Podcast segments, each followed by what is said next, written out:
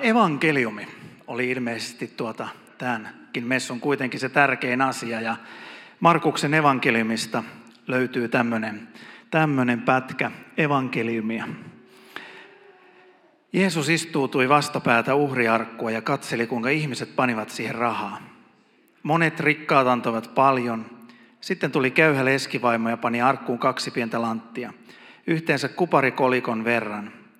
Jeesus kutsui opetuslapset luokseen ja sanoi heille, totisesti tämä köyhä leski pani uhriarkkuun enemmän kuin yksikään toinen. Kaikki muut antoivat liiastaan, mutta hän antoi vähästään. Kaiken mitä hänellä oli, kaiken mitä hän eläkseen tarvitsi. Useimmille hyvinkin tuttu kohta, ainakin sana leskeropo on monille hyvin tuttu. Se leskeropo, mä oon käynyt tuolla Israelissa joskus niillä arkeologisilla kaivauksilla, mistä on löytynyt näitä leskeropoja. Ja niitä myydäänkin kalliiseen hintaan tyhmille turisteille. Ja tuota, ää, mutta se leskeropo on semmoinen lyijykynän sen teroittamattoman pään kokonen, pieni, pieni kuparikolikko, eli hyvin vaatimaton raha. Ja, ja tuota, tai sitä ainakin sanotaan leskerovoksi, mutta todennäköisesti tässä kertomuksessa oli juuri tällainen raha. Ja mä kuljetan teitä hieman tähän kertomukseen sisälle, siihen mitä, mitä täällä kertomuksessa tapahtuu. Ja ensimmäinen radikaali asia, mitä tässä kertomuksessa tapahtuu, on se, että Jeesus istutui vastapäätä uhriarkkua. Hän istui paikalla, jossa hän ei saisi olla. Siellä ei kenenkään tulisi olla istumassa uhriarkkua vastapäätä seurailemassa, mitä, mitä tapahtuu. Mutta näin vaan Jeesus teki. Hän pikkusen mursi näitä perinnäissääntöjä. Joku traditio sanoo, että tuossa temppelissä, juuri tällä naisten pihalla tai yleensä temppelissä oli 13 uhriarkkua. Ja ne oli siinä mielessä käteviä. Mekin tässä tuote kehitellään ja varmaan tuodaan semmoinen uhriarkku tänne. Eli niissä oli laatikko, joka oli metallia.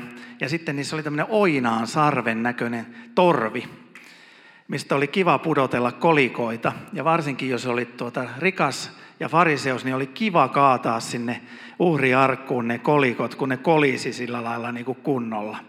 Eli tämmöisestä sarvesta. Se oli toki kätevä, mutta, mutta tuota, tämmöinen sarvi oli siellä. Ja tähän paikkaan sitten tämä leski, joka oli yhteiskunnallisesti voi sanoa, että tuon ajan yhteiskunnassa kaikista huonoimmassa asemassa. Varsinkin jos hänellä ei sattunut olemaan poikia, niin tuota, hän oli, oli tuota, erittäin huonossa asemassa. Nainen, leski, varaton. Eli, eli tuota, asema oli todella huono. Vaimoni kertoo aina tarinaa, miten hänen ämminsä, eli mummonsa, mummonsa tämä siis perinne näistä naisten huonommasta asemasta on kantanut hyvin pitkälle, niin hän kertoo aina tarinaa siitä, mitä hänen mummonsa, kun hänen miehensä kuoli ja hän jäi leskeksi, kun hänelle sanottiin, että kun onhan sinulla, onhan sinulla poikia. Ja sitten hän sanoi siihen, että onhan minulla poikia ja neljä pojan poikaakin. Hän unohti, että hänellä oli kymmenen tyttöä siinä sivussa, näitä tyttö, pojan tyttöjä ja muita, mutta, mutta tuota, ne jäi vähän sivummalle. Mutta vähän samanlainen asema ja ehkä tällä leskellä juuri ei ollut niitä pojan poikia eikä poikia, jotka olisivat hänestä pitäneet huolta. Ja todella tavallinen Jeesuksen tapa ottaa ihminen huomioon Eli hän nosti tämän köyhän leskivaimon ja sanoi, että sinä olet tehnyt suuremman teon kuin kukaan ehkä tänä päivänä täällä temppelialueella. Juuri sinä. Sinä olet arvokas.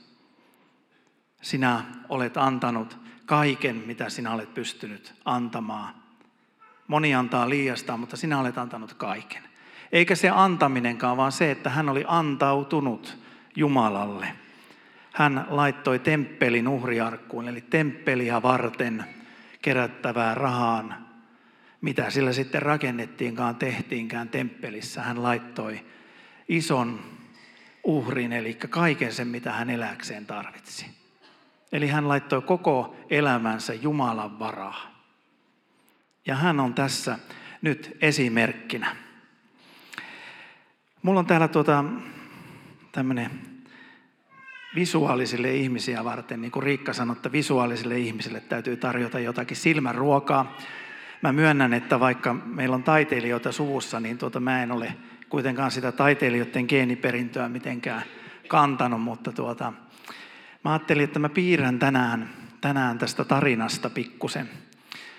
Vanhemmat teistä muistaa kyllitädin. Hänhän oli siis aivan ihana, kun hän piirsi niitä enkeleitä. Tässä on enkeli, kun hän, hän piirsi. Niin mä nyt ajattelin, että mä voisin tänään olla tämmöinen vähän kyllitätimäinen ja piirtää teille tästä saarnasta muutaman, muutaman kuvan. Hän oli muuten kristitty nainen tämä kyllitäti.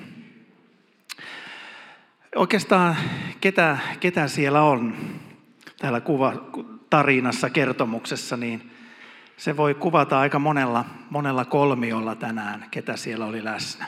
Tämä kolmiohan on meille verkostossa hyvin tuttu ajatus, mutta mä piirrän niitä kolmioita nyt vähän enemmän. Ensinnäkin siellä oli läsnä isä, poika ja pyhä henki.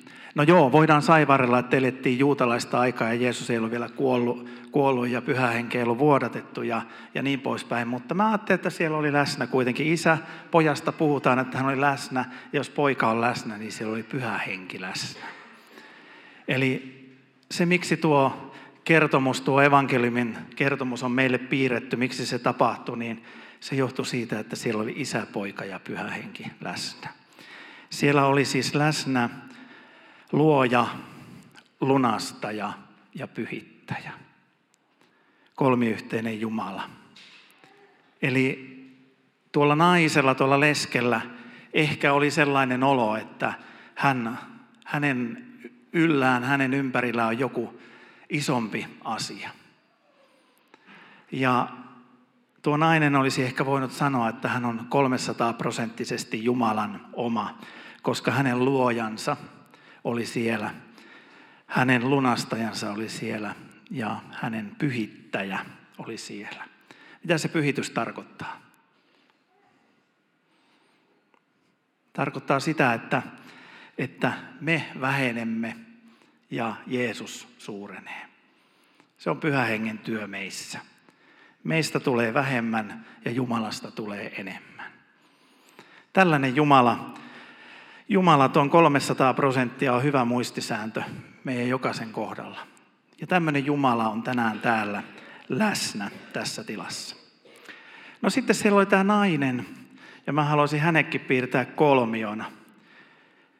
Ja sieltä on, tämä, te olette multa kuullut tämän ennenkin.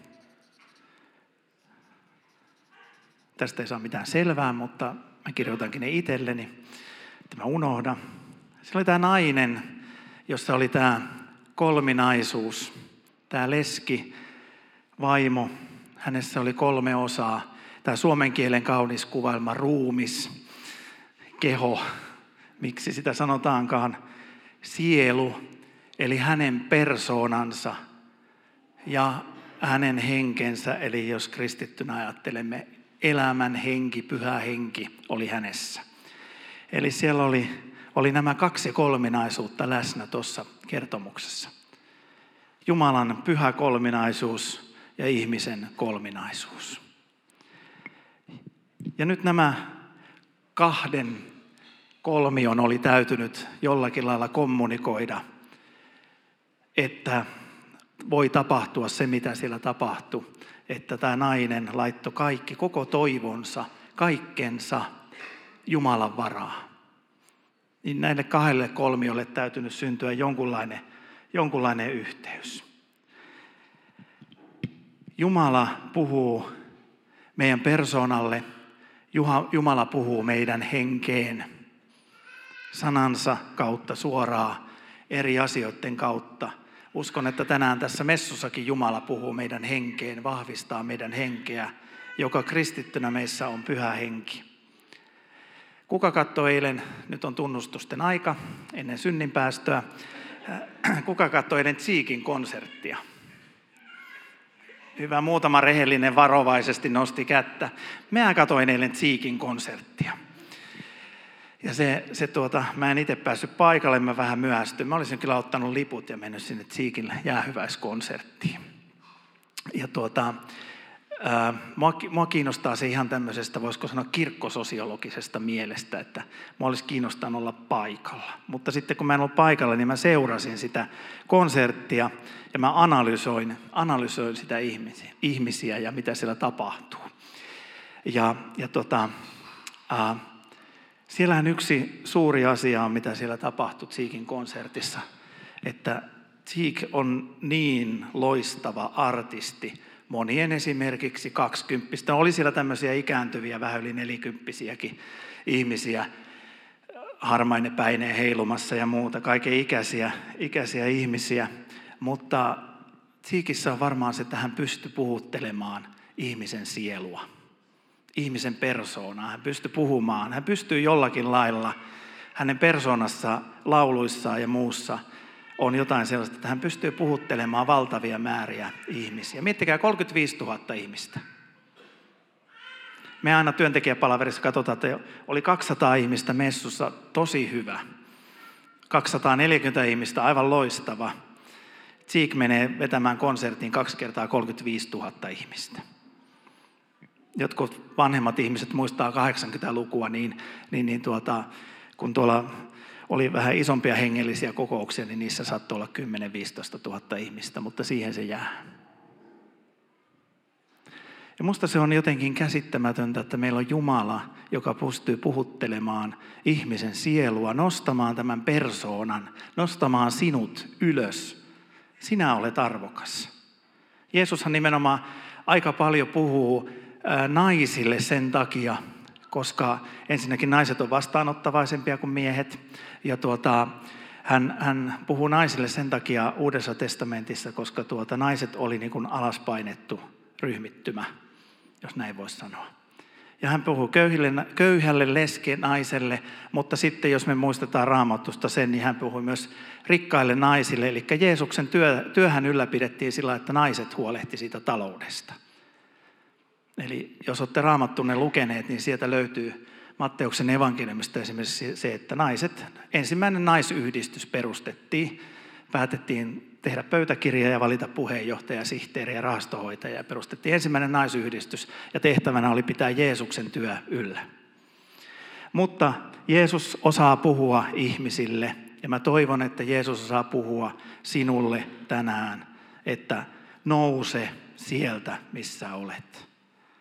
Varsinkin meille, jotka olemme suomalaisia huonon itsetunnon kansaa, niin Jeesus osaa nostaa myös meidät ylös. Sinä olet arvokas.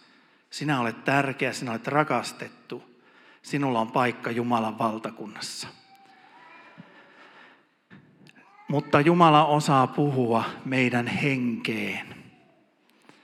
Ja siinä mielessä mä ajattelen, että meillä on paremmat mahdollisuudet kuin Tsiikillä. Eli Jumala osaa puhua ihmisen kokonaisuudelle. Eli Jumala puhuu myös henkeen. Ihmiselle ruumissielu ja henki. No siitä sitten seuraa semmoinen, mennään vaikka tonne noin, niin se seuraava kolmio.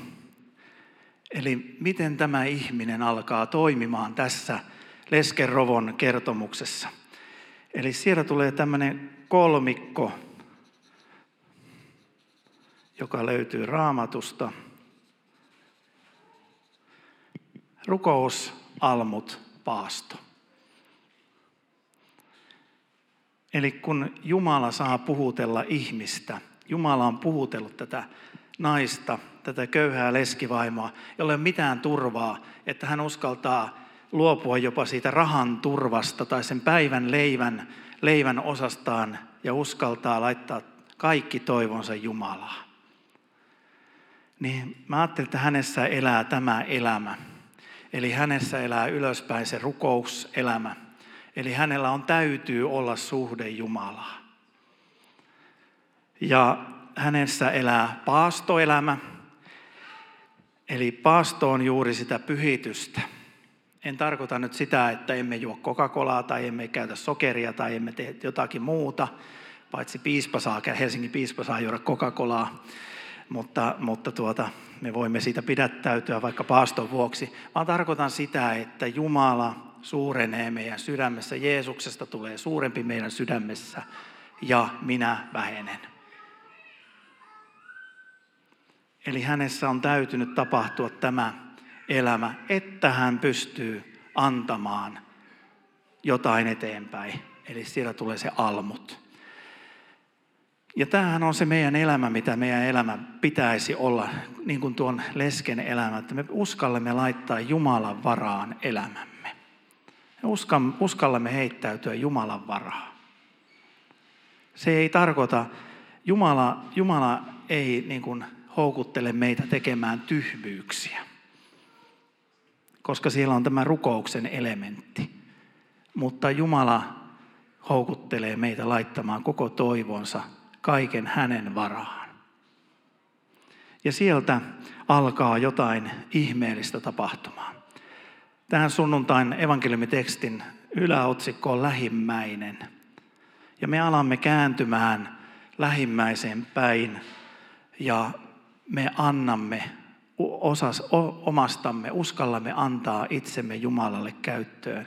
Uskallamme antaa varamme, uskallamme antaa itsemme, kaikki se mitä meissä on, mitä me voimme antaa Jumalalle, niin me voimme uskaltaa sen tehdä. Ja niin kuin Raamattu sanoo, että se on niin kuin järjellinen Jumalan palvelus. Se on ainut järkevä temppu meidän elämässä, että me uskallamme antaa itsemme Jumalalle käyttöön.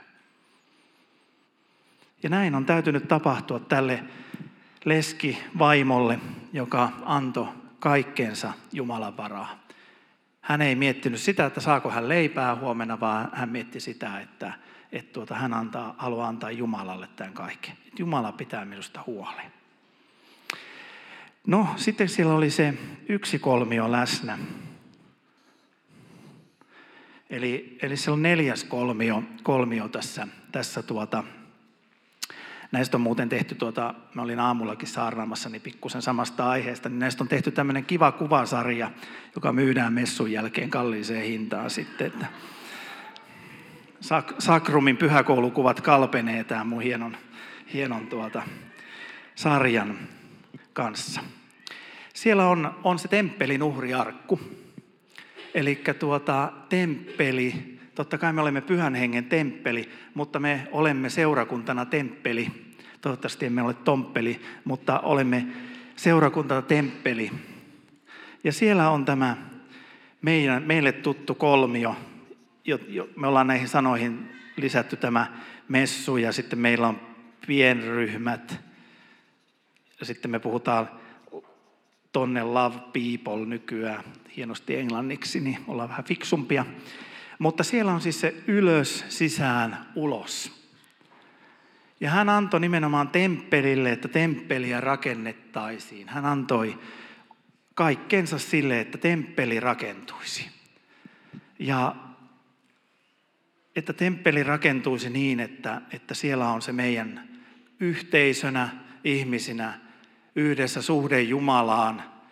Sitten siellä on se yhteys meidän kesken, jossa me voimme rakentua hengellisesti, rukoille, lukea raamattuen, raamattua, käydä läpi omaa elämäämme. Siellä on tämä, tämä osio. Ja sitten siellä on se kokonaisuus, joka seurakunnalle tulee, että seurakunta kääntyy lähimmäisiin päin. Seurakunta kääntyy ulospäin. Siellä on tämä, tämä osio. Ja nämä kaksi asiaa kuuluu oleellisesti yhteen. Ja mä ajattelin, että tämän naisen elämässä, ehkä nyt olen hieman vapaasti sitä käsitellyt, tämän naisen elämää, ehkä hän ei ajatellut tätä näin pitkän teologisen kaavan kautta, mutta, mutta hänen, tämän naisen elämässä olisi varmaan nämä neljä kolmiota aika lailla kohdillaan. Eli hän ajatteli elämäänsä tällä tavalla. Ja tämä on se, millä tavalla meidän kristittynä tulisi ajatella elämäämme miten meidän tulisi laittaa se Jumalan varaan. Mä oon paljon miettinyt herätystä ja mä olen sitä rukoillut koko ajan ja mä toivon, että kaikki me rukoilemme sitä Jumalan herätystä, että tosiaan ää, meitä, meitä voisi olla joskus se vaikka siellä Lahden kisamontussa se 35 000 ihmistä, jotka ylistää Jumalaa. Mä mietin, että mitä, mitä minä pappina, mitä minä paimena, mitä mun pitää tehdä, että se herätys tulee.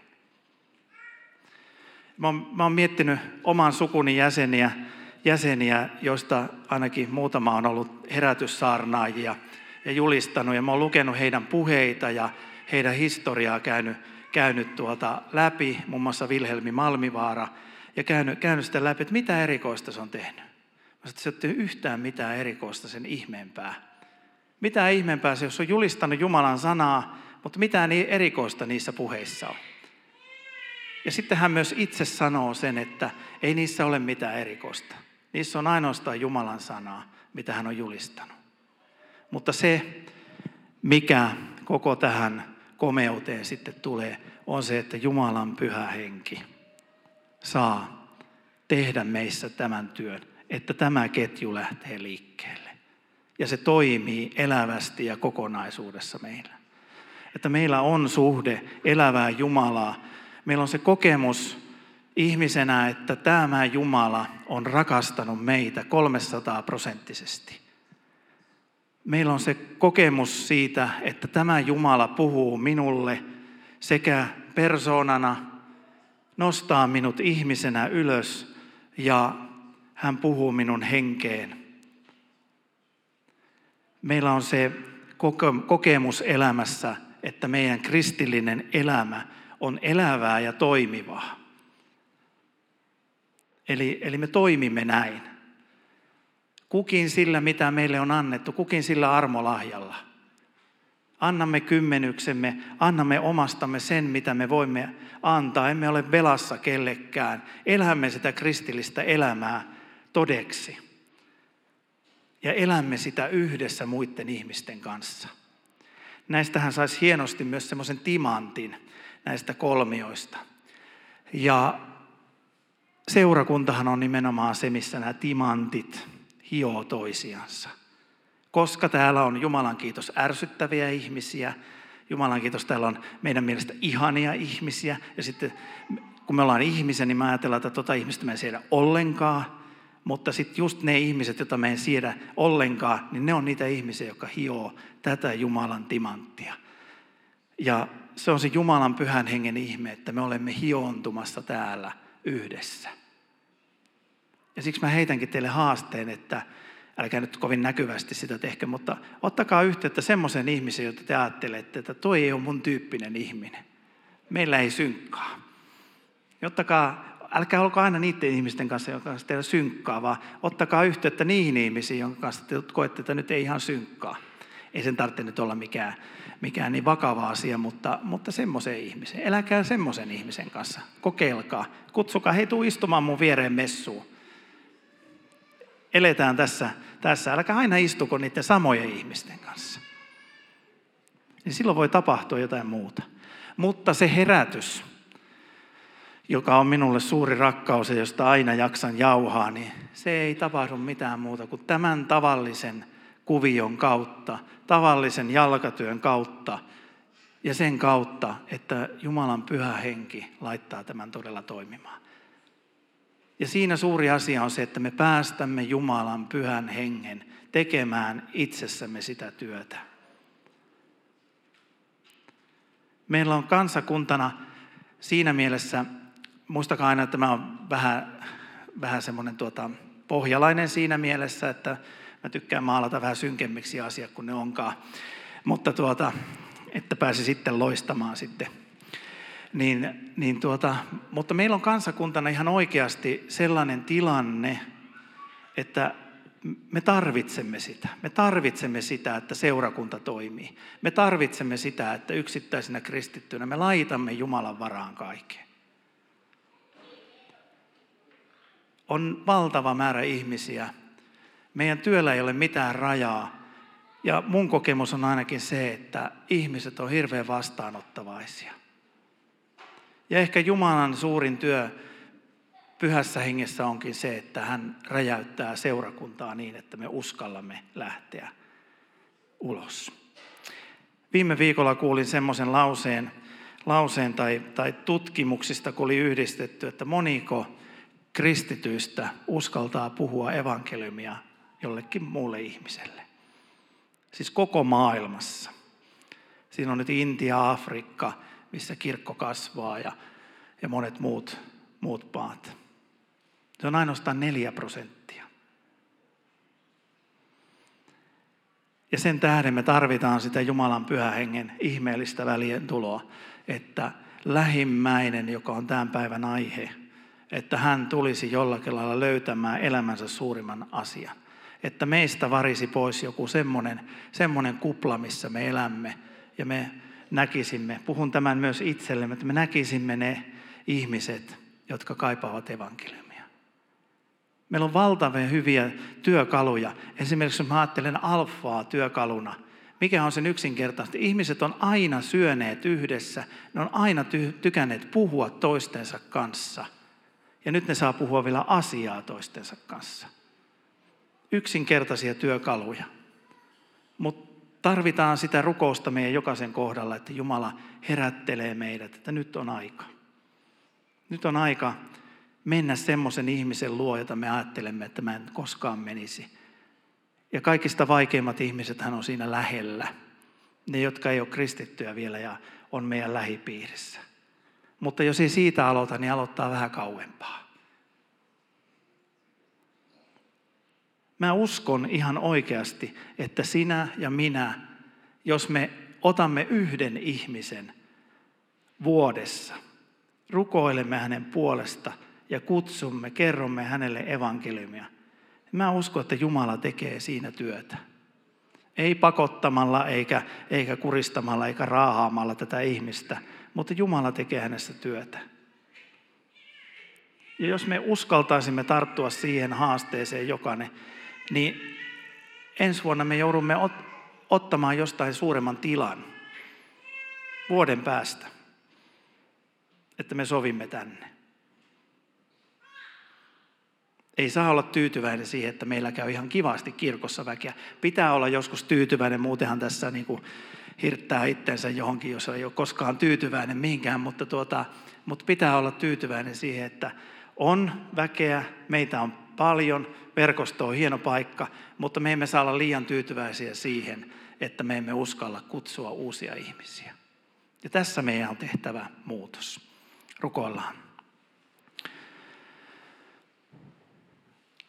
Rakas vapahtaja, kiitos siitä, että sinun henkesi kutsuu meitä niiden luokse tänään, jotka eivät vielä sinua tunne. Sinun hengelläsi on varma evankeliumis näky meille jokaiselle. Ja Herra, sinä kutsut meitä jokaista tähän työhön. Herra, me rukoillaan sitä, että karista meistä semmoiset esteet, joka estää meitä menemästä ihmisten luokse, jotka estää meitä, että me uskalla tehdä työtä sinun valtakunnassa. Herra, karista meistä väärä tyytyväisyys ja auta meitä ymmärtämään, että nyt tässäkin maassa me tarvitsemme sitä. Ja Herra, me rukoilemme sitä, että me voisimme joskus pitää sellaisia kokouksia, jossa voisi olla tuo 35 000 ihmistä. Koska sinä olet Jumala, joka voit puhutella sekä meitä persoonana että meidän henkeä meitä ihmisiä kokonaisuutena. Siksi me pyydämme sitä, että täytä meitä pyhällä hengelläsi tänään. Me olemme kuulleet ja me olemme oppineet ja me olemme oppineita ihmisiä kristittyinä. Meillä on paljon tietoa, mutta anna sen tiedon muuttua lihaksi. Anna se sinun henkesi kautta muuttua ihmeellisellä tavalla todelliseksi. Anna sen muuttua meidän seurakunnassa todelliseksi. Anna meille herätys ja aloita se meistä jokaisesta. Yksi ihminen kerrallaan. Kiitos siitä, että sinä olet elävä Jumala meidän kohdalla. Ja jos sinä sydämestäsi tänään tunnet, että tämä Jumala ei ole elävä sinun sydämessä, niin tänään on se päivä, jolloin sinä saat sanoa, että Jeesus, tule minun sydämeeni, tule eläväksi Herraksi ja vapahtajaksi. Tee minusta kristitty, tee minusta elävä kivi sinun temppeliin. Sellainen ihminen, joka saa panna kaiken sinun varaa ja lähteä sinun varassa tänään tästä kirkosta eteenpäin. Olkoon ylistys sinulle Jeesus.